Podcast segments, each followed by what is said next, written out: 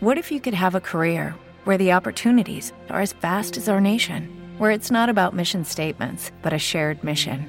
At U.S. Customs and Border Protection, we go beyond to protect more than borders from ship to shore, air to ground, cities to local communities. CBP agents and officers are keeping people safe. Join U.S. Customs and Border Protection and go beyond for something far greater than yourself. Learn more at cbp.gov/careers. Every day, we rise, challenging ourselves to work for what we believe in. At U.S. Border Patrol, protecting our borders is more than a job, it's a calling. Agents answer the call, working together to keep our country and communities safe. If you're ready for a new mission, join U.S. Border Patrol and go beyond. Learn more at cbp.gov/careers.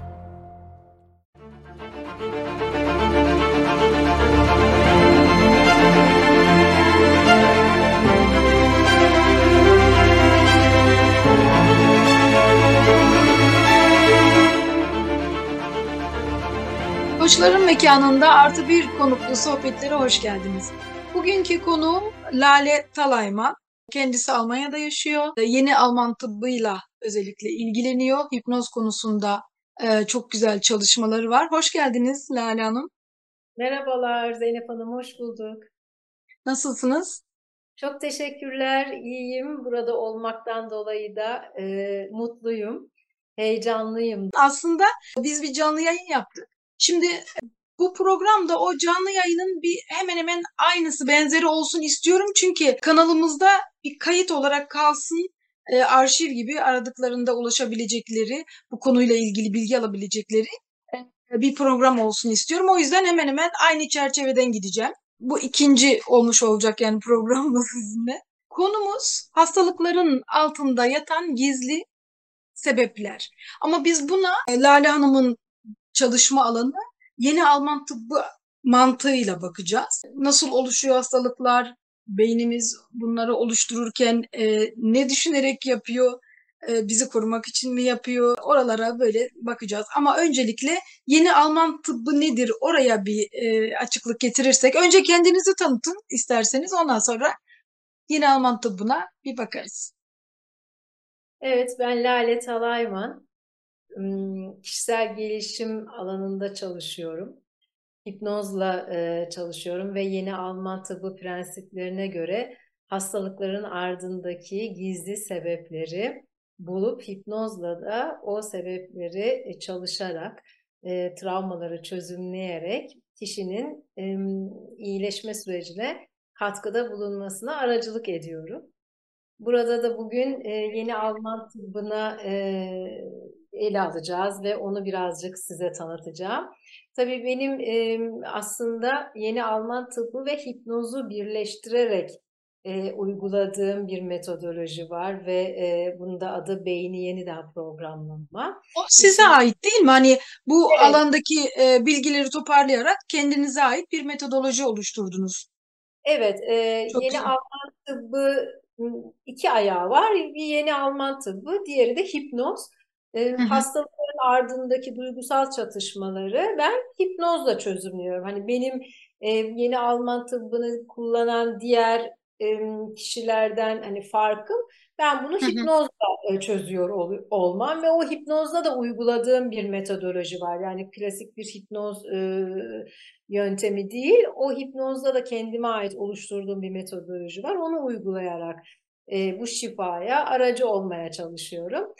Hı hı. yeni Alman tıbbını e, sordunuz. Hani nedir evet. yeni Alman tıbbı? Yeni Alman tıbbı e, aslında Doktor Hammer'ın oluşturduğu bir prensip. E, bundan 40 yıl önce e, oğlunun e, bir kaza kurşunuyla vurulmasından sonra e, işte 4 ay kadar komada kaldıktan sonra kaybı, kaybını yaşıyor oğlunun ve oğlunun ölümünden sonra testis kanserine yakalanıyor Doktor Hammer. Ve bu sayede de e, testis kanserinin oğlunun kaybıyla ilgili olabileceğini düşünüp bir araştırma yapıyor ve diğer bütün kanser hastalarında özellikle testis kanseri yaşayan diğer hastalarda da böyle ani beklenmedik bir şok, bir travma, özellikle de bir çocuk kaybı, çok sevdiği birinin kaybı var mı yok mu diye bir araştırmaya başlıyor ve görüyor ki birçok yani hepsinde testis kanseri yaşayan diğer kanser hastalarında da aynı benzer travmaları buluyor. Sonra diyor ki yani e, demek ki benim bu kanserimin e, de altında yatan sebep aslında oğlumun kaybı. Bu sefer bu testis kanserine neden oluyorsa bunun kadınlardaki karşılığı da yumurtalık kanseri olabilir ve bu sefer yumurtalık kanserine yakalanan kadınlar üzerinde çalışıyor. E, ve görüyor ki onları onlarda da böyle e, bu şaşmıyor. Sonuç hep aynı. Olduğunu e, keşfediyor ve sonra diyor ki bu sadece yumurtalık ve testis kanseriyle ilgili olamaz. Başka kanser türlerini de tetikleyen başka e, çatışmalar olabilir. Bunları araştırıyor ve sonunda sadece kanser üzerine çalışmayıp bütün hastalıkların ardında aslında e, farklı duygusal çatışmaların e, yattığı gerçeğini yani şöyle hani bir bir grup hastalığın yani aynı hastalığın e, aynı sebeplerle oluştuğunu grupluyor anladığım kadarıyla. Değil mi? Hani hangi ortak sebep hangi organları tetikleyeceğini e, buluyor. Hı. E, sadece bunu bulmakla kalmıyor. Bir de tabii e, şu onun getirdiği yenilik şu.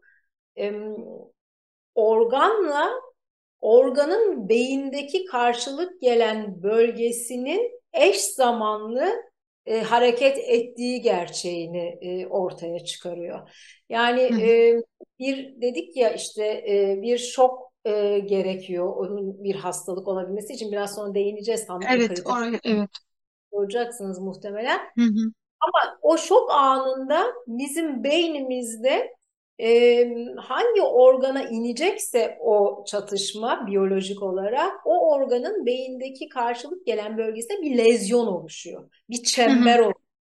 Zaten e, ona da kendi, Hammer Odağı adını veriyor ve oradaki o beyin bölgesiyle e, organın temsil ettiği bölgeyle organ arasında ki gelişme aynı e, şekilde e, hmm ediyor. Yani orada Eş bir zamanlı olarak organda da ödem e, gerçekleşiyor.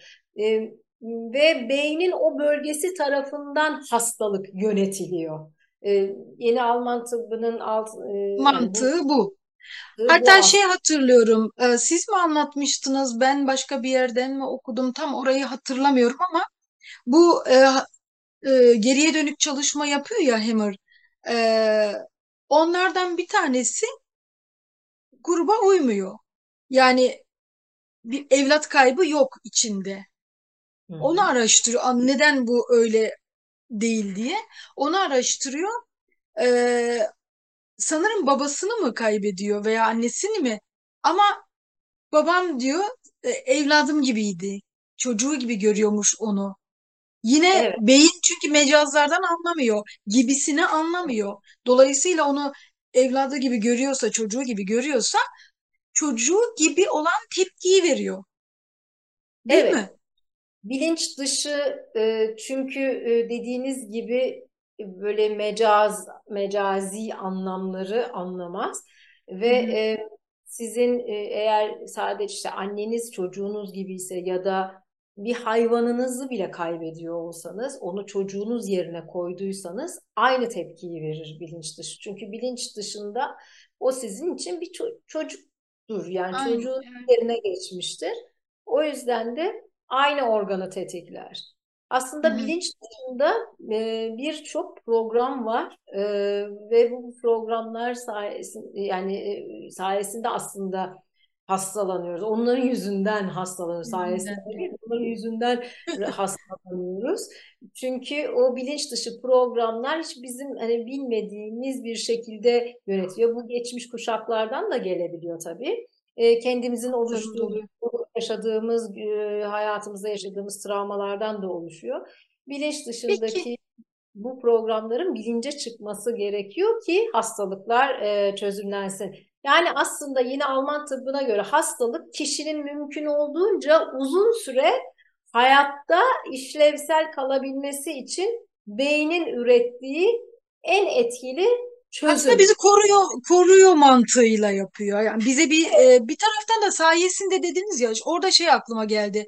Aslında sayesinde yanlış kullandığınızı düşünerek e, düzelttiniz ya. Bir açıdan da baktığımızda bize sinyal gönderiyor. Yani oraya bir bak diyor, bir uyarı gönderiyor. Hmm, o ağrı işte her neyse tepkisi hastalık olarak yaşadığımız her neyse aslında bize bir uyarı bir e, ona da olumlu tarafından bakıp hemen oraya bir e, el atmak işte tıbbi bir şeyse veya e, duygusal bir dönüşüm yaşamamız gerekiyorsa onu yaşamamız gerekiyor. Değil mi? Hani Kesinlikle. Ben e, yüzünden derken aslında duygusal çatışmalar yüzünden hasta oluyoruz dedim.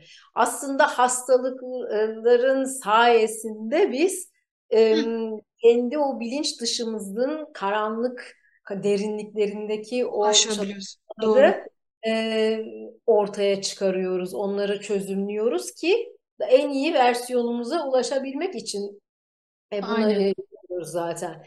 O yüzden yani hastalıklar bize e, bizde yolunda gitmeyen hani bizim zihnimizde yolunda gitmeyen evet. bir şeylerin olduğunun Oraya işaret ediyor. Göstergesi. Mesela bir örnek vereceğim. Diyelim ki mesela karşıdan karşıya geçerken e, bir anda adımınızı caddeye attınız ve kafanızı çevirdiniz ve bir baktınız ki size hızla yaklaşmakta olan bir otobüs gördünüz. Hızla size geliyor. O anda şok oldunuz, kala kaldınız. Şimdi o anda o otomatik beyniniz yani sizi hayatta tutmaya programlı olan o bilinç dışı otomatik beyniniz şöyle çalışıyor. Şimdi gözleriniz size gelen e, büyük bir cismi görüyor. O sinyali beyne, o otomatik beyne iletiyor. Kulaklarınız ortamdaki sesleri duyuyor. İşte fren sesi, insan sesi neyse onları da bütün o verileri beyne iletiyor. Daha sonra sizin otomatik beyniniz o anla ilgili sizin daha önce yaşamış olduğunuz veya gördüğünüz filmlerden ya da başka yerlerden hiç fark etmez. O anla ilgili görüntüleri zihninizde kaydolmuş görüntüleri hafızanızdaki o görüntüleri saniyenin belki milyonda bir hızla tarıyor. Ve kaslarınıza bir program gönderiyor. Eğer siz daha henüz yolun başındaysanız e, kendinizi böyle geriye atarken bulursunuz. E, ya da e, otobüsün ortasındaysanız, yolun ortasındaysanız kaslarınıza başka bir program gönderir, siz kendinizi ileri atarken bulursunuz. Bu beynin sizi hayatta tutmak için bulduğu en e, etkili bir çözüm. Re refleks kısımları aslında.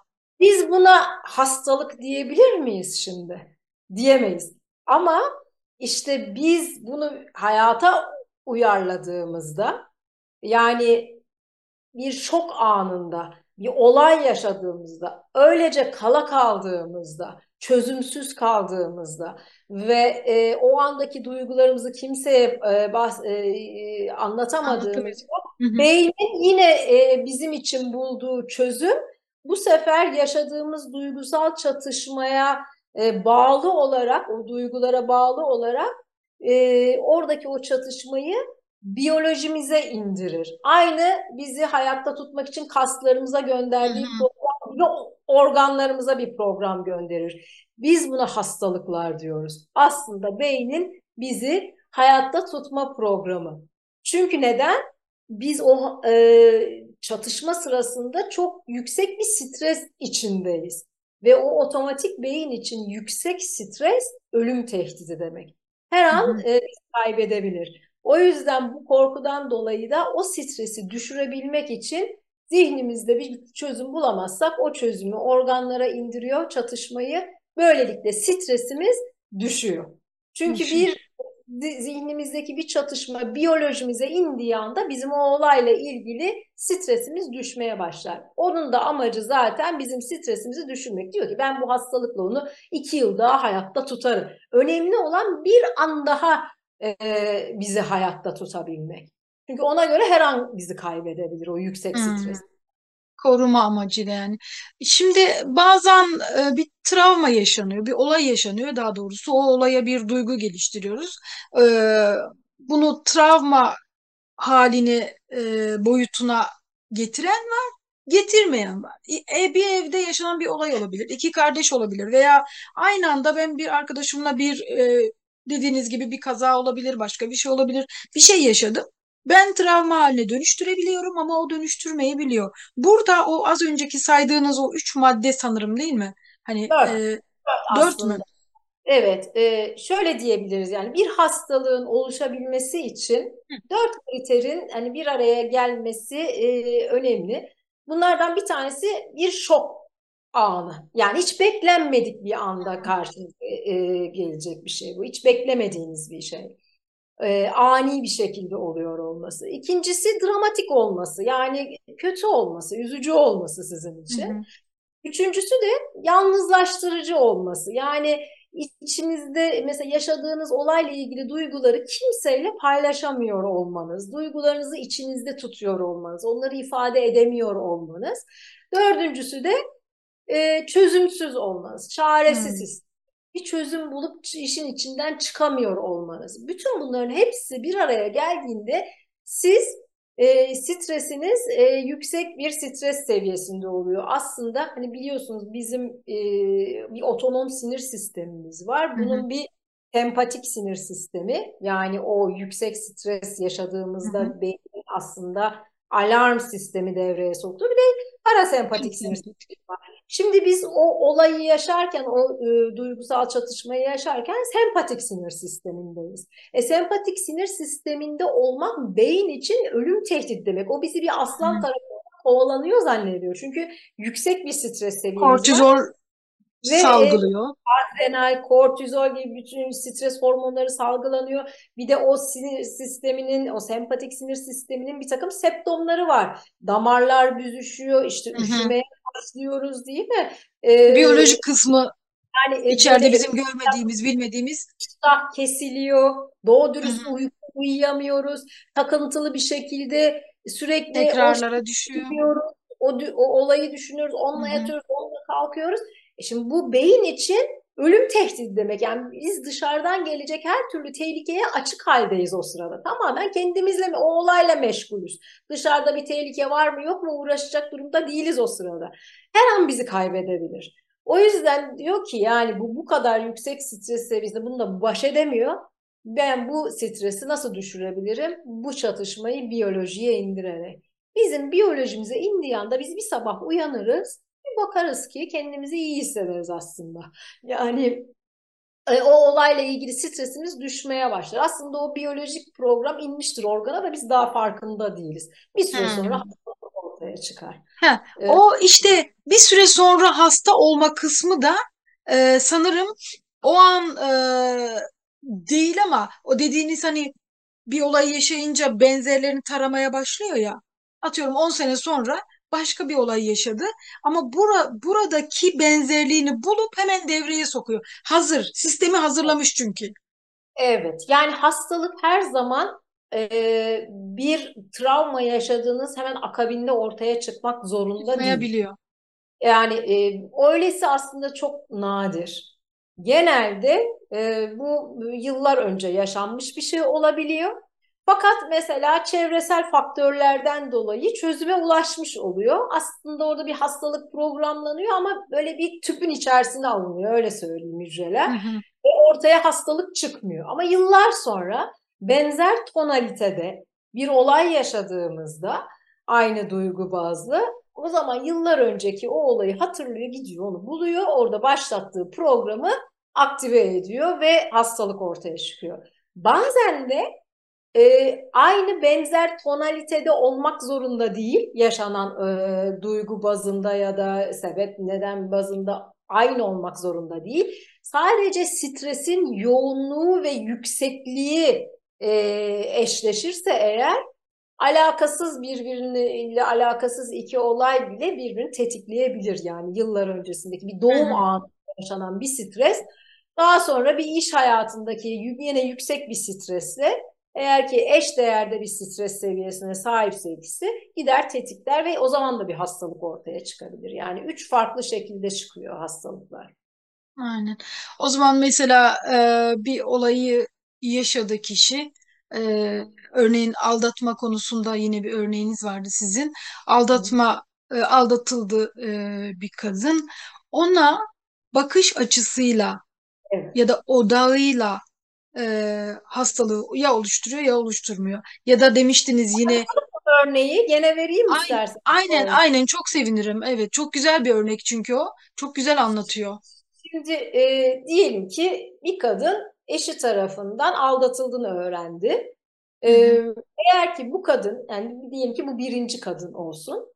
E, bu birinci kadın bunu bir türlü e, kabul edemez, sindiremezse.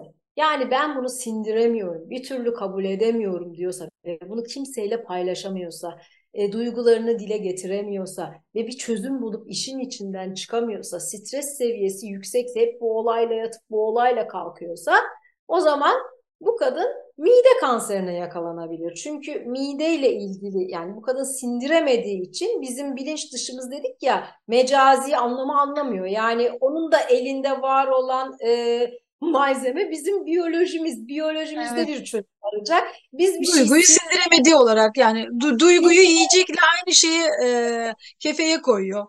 sindiremediğimiz için, sindiremiyoruz diye düşündüğümüz için de e, sindirim organlarına indirecek bunu. E, ilk, yani mide mide kanserine bile yakalanabilir bu kadın.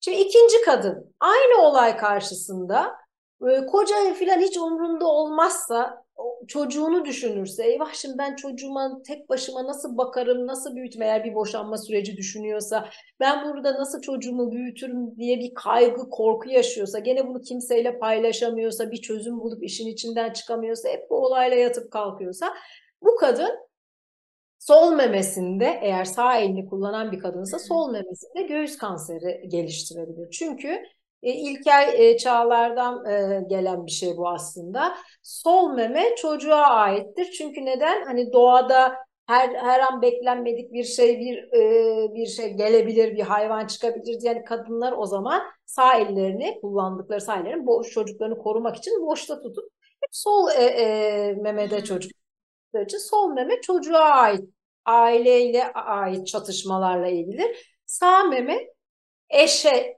eşle ilgili çatışmalarla ilgilidir ya da ikinci dereceden önem taşıyacak işte ailenin erkekleri olabilir, erkek kardeş olabilir, onlarla ilgili çatışmalar olabilir. Şimdi o zaman bu kadın sol memesinde e, kanser geliştirebilir. Ne yapar? Süt bezlerinde hani onu nasıl bakacağım kaygısı yaşıyor ya. E, süt Hı hı. anne sütü çocuğu korumakla ilgili, ona bakmakla ilgilidir ya sembolik Hı hı. olarak. Anne sütünü fazlalaştırmaya çalışır. Süt bezlerinde hücre artışı olur.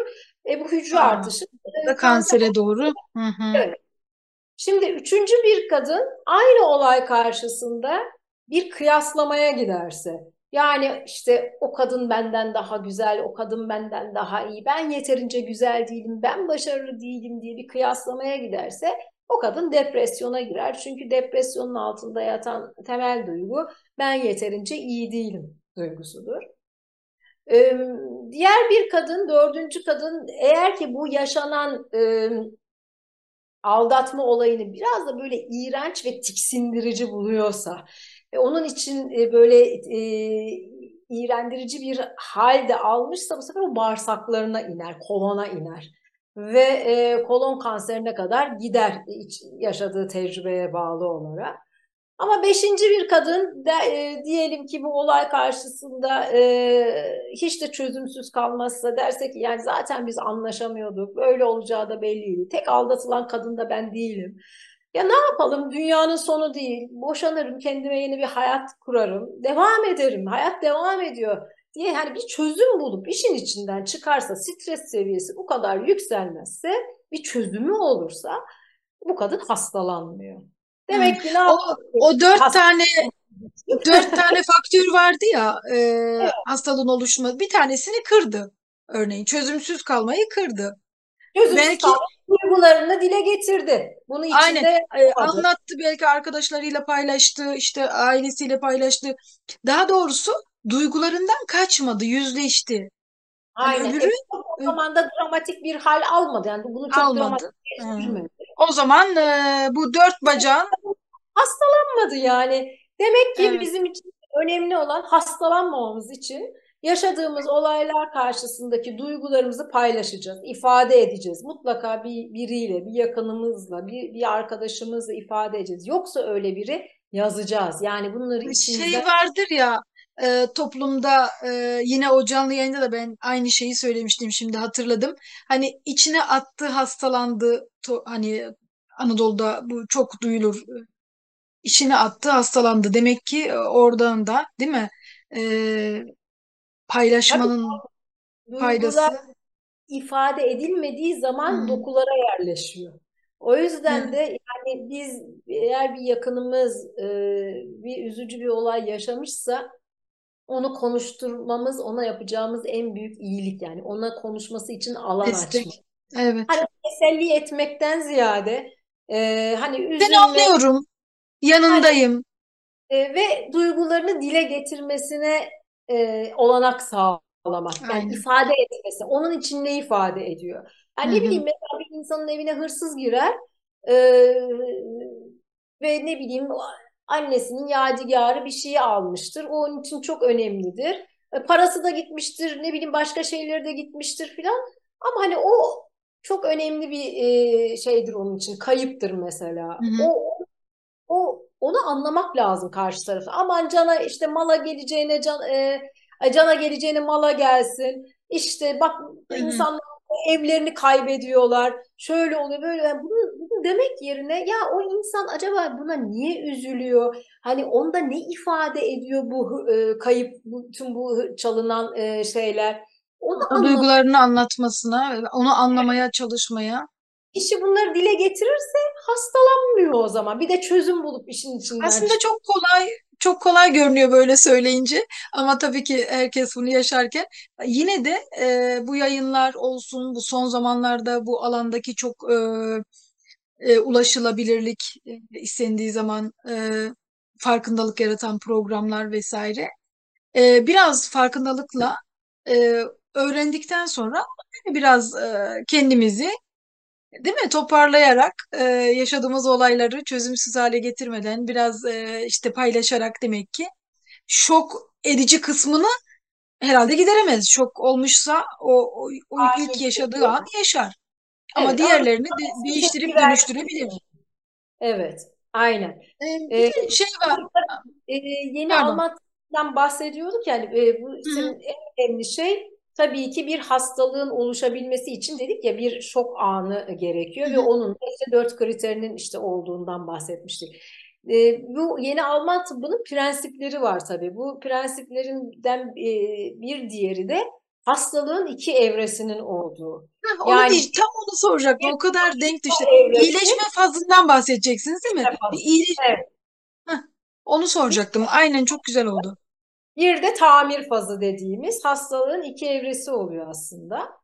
Ee, şöyle ki hastalık eğer ki yani travma yaşadığım duygusal e, çatışma o sırada yani çözülmüyorsa çatışma durumundaysa hala o devam ediyorsa e, o aktif aşamada demektir. Yani has, e, orada e, aktif aşamada oluyor. E, eğer ki o duygusal çatışma çözülmüşse bu sefer iyileşme e, fazı görülüyor. Fazla. İyileşme fazı da aslında iki aşamadan kaynak e, e, ortaya Oluşuyor. oluşuyor. Aynen. İyileşme fazının da iki aşaması var. Hatta birinci ve ikinci aşama. Hatta birinci aşamadan sonra kısa bir yine stres aşaması yani o ilk baştaki o çatışma aşamasında yaşanan o stres aşaması e, yaşanıyor. Ona biz iyileşme krizi diyoruz. Ondan Hı hı. sonra ikinci aşamaya geçiliyor. Tamamen uyum aşaması ve hastalıklar iyileşiyor. Yani yeni Alman tıbbının bir diğer özelliği, e, prensibi hastalığın iki evresi olduğunun altını çizer. hı. Aktif aşama bir iyileşme, tamir. e, İyileşme aşaması. bazı Bu hastalıklar aktif aşamada belli olur.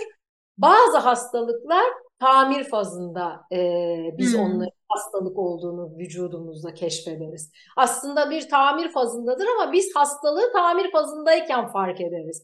Ba- Yani bu vücudumuzdaki embriyonik katmanına göre e, beyin karar verir.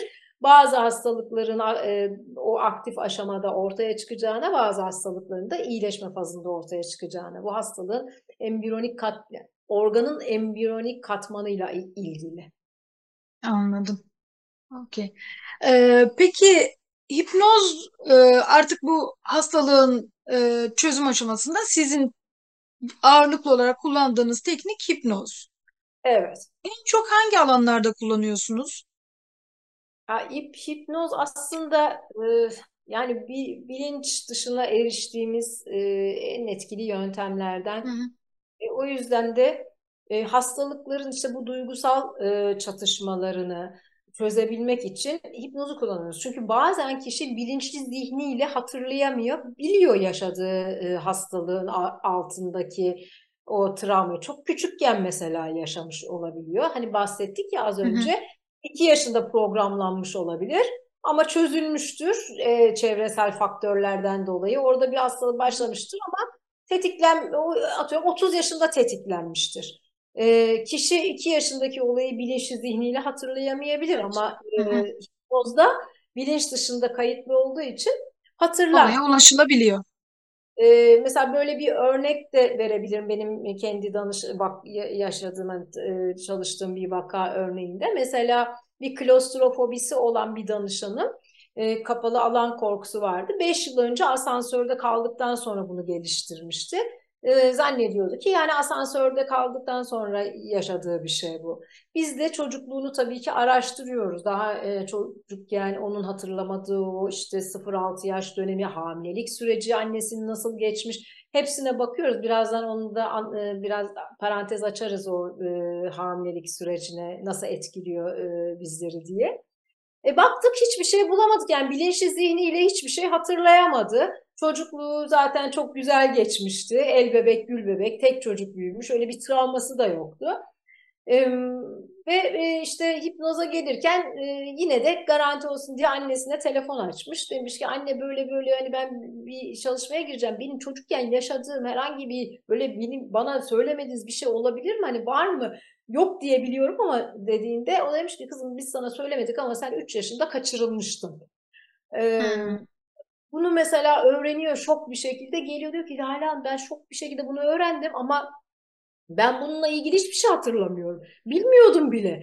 Yani ama bu bizim işimize yarar mı?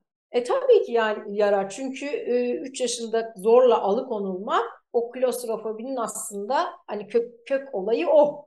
E, asansör sadece bir tetikleyici. Gerçekten de hipnoz sırasında o 3 yaşındaki ana e, hatırladı. Oraya gitti. Oradaki o duygularını birebir yaşadı. Evden nasıl ayrı çıkışı, gittiği parklar, onu kaçıran kadın, tipi, kendi üzerindeki kıyafetleri, bulunuş şekli. Yani bir film gibi gerçekten o anı başından sonuna Kaçırılıyor hepsini. Yaşadığı duygularını da boşaltarak canlı canlı ve e, sonra hipnozdan sonra dedi ki Lale Hanım gerçekten ben şoktayım. Acaba hani bunlar gerçek mi yoksa ben bunları uydurdum mu? Uyduramıyorum yoksa diye annemle hemen çek edeceğim.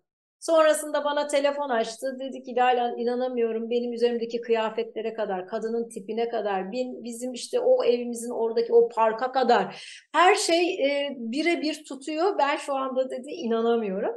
Ve sonrasında da bir seyahate gitmişti. Bir mahzene girmişler e, o seyahatte. O mahzende fotoğraf çektirmiş ve bana e, göndermişti. Demiş ki ya içim o kadar açık ve rahat ki yerin kaç kat altındayım ve hani hiçbir e, korkum yok ve içimi çok iyi hissediyorum. Yani o olayı çözü çalışınca aslında hepsi çözülüyor. Yani asansörü çalışmaya gerek kalmadı. Ee, onu diyeceğim yani hipnoz sayesinde biz bilinçli zihnin hatırlamadığı ama bilinç altında, bilinç dışında var olan e, kök olaylara gidip çözümleyebiliyoruz. Şimdi demek ki e, ben şöyle anlıyorum e, aslında hatırlamıyorum zannettiğimiz şey bizim bilinç dışımızda, bilinçaltı dediğimiz alanda kayıtlı olarak kalıyor. E, buna da ulaşmanın bir yöntemi hipnoz. Tam olarak hipnoz nedir dediğimde nasıl çerçevelersiniz? Hipnoz aslında e, kişinin telkin alabilmeye e, yat, en yatkın hali, e, farklı bir zihin durumu. Şöyle ki bizim e, bilinçle bilinç dışımız arasında bir mekanizma var. Bir anal analitik mekanizma bu. Her şeyi sorgulayan mekanizma, bir koruma faktörü diyoruz, kritik faktör diyoruz. Benim söylediğim her şey şu anda oraya uğruyor. O ön, önce bir istişare ediyor bilinç dışıyla acaba hani bunların yakın geliyor mu, değil mi, tanıdık mı, değil mi? Tanıdıksa kabul ediyor, değilse gönderiyor. Şimdi bu yapıyı biz hipnozda bypass ediyoruz. Yani aktifliğini söndürüyoruz. Bu yapı bilinç dışının kapısında durmadığı için artık kenara çekildiği için, aktifliği söndüğü için bilinç dışının kapıları açılıyor ve benim söylediklerimi bir yönerge olarak kabul edip o yönde bir değişim sağlıyor. Yani kişi telkin almaya en yatkın hale geliyor. Çünkü o bilinç dışını sorgulama yeteneği olmadığında daha kolay kabul edebilir olduğundan telkinleri e, hipnoz böyle bir durum sağlıyor. O alanın kapısını açıyor. Oraya giriyorsunuz yani. Bypass'ı da orada yapıyorsunuz. Çok güzel. E, bağımlılıklarda çok kullanıyorsunuz. Ben e, Aa, takip ettiğim kadarıyla sizi. Özellikle. Özellikle sigara Hı-hı. bağımlılığında e, en rahat, en etkili yöntemler. sonuçlar izliyorum. E, e, hipnoz e, danışanlarınızın yorumlarını falan inanılmaz e, çok uzun yıllardır kullanan hatta inanmayarak gelen kişi bir seansta bırakıyor. Mükemmel evet. bir şey, mükemmel sonuç. Korkular, fobiler, e, panik atak hani bu tür problemleri e, çok hızlı çözüyoruz hipnozda. Evet. Çok teşekkür ederim. Bu konu gerçekten uzun. Daha biz bir saat konuşsak e, bitiremeyiz belki ama e, bugünlük bu kadar toparlayalım. Çok teşekkür ederim e, geldiğiniz, katıldığınız için, bilgilerinizi bizimle paylaştığınız için. E, çok sağ olun. Benim için de çok keyifli bir sohbet oldu. E, başarılarınızın devamını dilerim. Teşekkürler tekrar. Hoşçakalın diyorum. Görüşmek evet. üzere.